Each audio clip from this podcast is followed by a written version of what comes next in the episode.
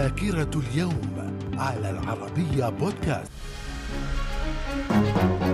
أهلا بكم إلى ذاكرة اليوم الخامس والعشرين من فبراير. في العام 1945 تأسيس حزب الأمة السوداني على يد عبد الرحمن المهدي زعيم جماعة الأنصار المهدية كامتداد سياسي للحركة المهدية في السودان. في العام 1950 الشيخ عبد الله السالم الصباح يتسلم رسميا الحكم في الكويت وما زالت الكويت تحتفل بهذا اليوم وتعتبره عيدها الوطني. في العام 1954 الرئيس السوري أديب الششكلي يفر إلى بيروت بعد انقلاب عسكري أنهى فترة حكمه الثانية. من الذاكرة. ومن ذاكرة اليوم الخامس والعشرين من فبراير في العام 1966 تعيين نور الدين الأتاسي رئيسا للجمهورية العربية السورية. بعد يومين من انقلاب عسكري داخل حزب البعث الحاكم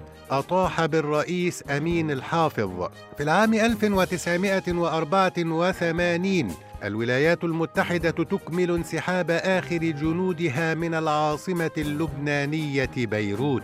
في العام 1986 فرار الرئيس الفلبيني فرديناند ماركوس وعائلته بعد إضرابات شهدتها الفلبين ضد حكمه. وتولي زعيمة المعارضة كورازين أكينو الرئاسة بدعم من الجيش.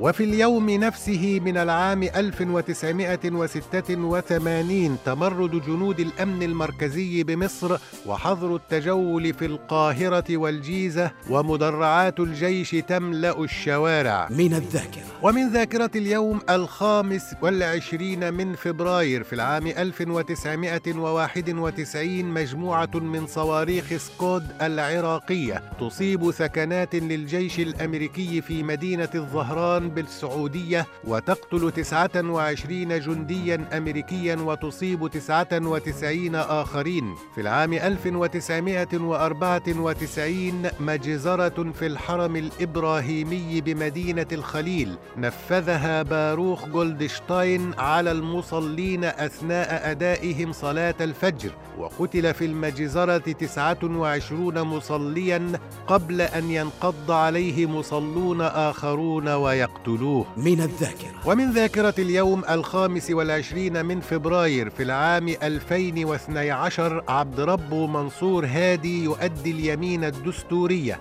أمام مجلس النواب اليمني رئيسا للجمهورية خلفا لعلي عبد الله صالح لفترة انتقالية وفقا للمبادرة الخليجية لحل الأزمة في اليمن. وفي العام 2018 كنيسة القيامة تغلق أبوابها أمام الزائرين لأول مرة منذ عقود احتجاجا على مشروع قانون إسرائيلي يقضي بفرض ضرائب على أملاك الكنائس. من الذاكرة. ومن مواليد اليوم الخامس والعشرين من فبراير في العام 1643 السلطان أحمد الثاني سلطان عثماني في العام 1940 بشارة بطرس الراعي بطريرك الكنيسة المارونية السابع والسبعون. في العام 1943 ولد جورج هاريسون أحد أعضاء فريق البيتلز الغنائي. من الذاكرة. ومن وفيات اليوم الخامس والعشرين من فبراير في العام 1899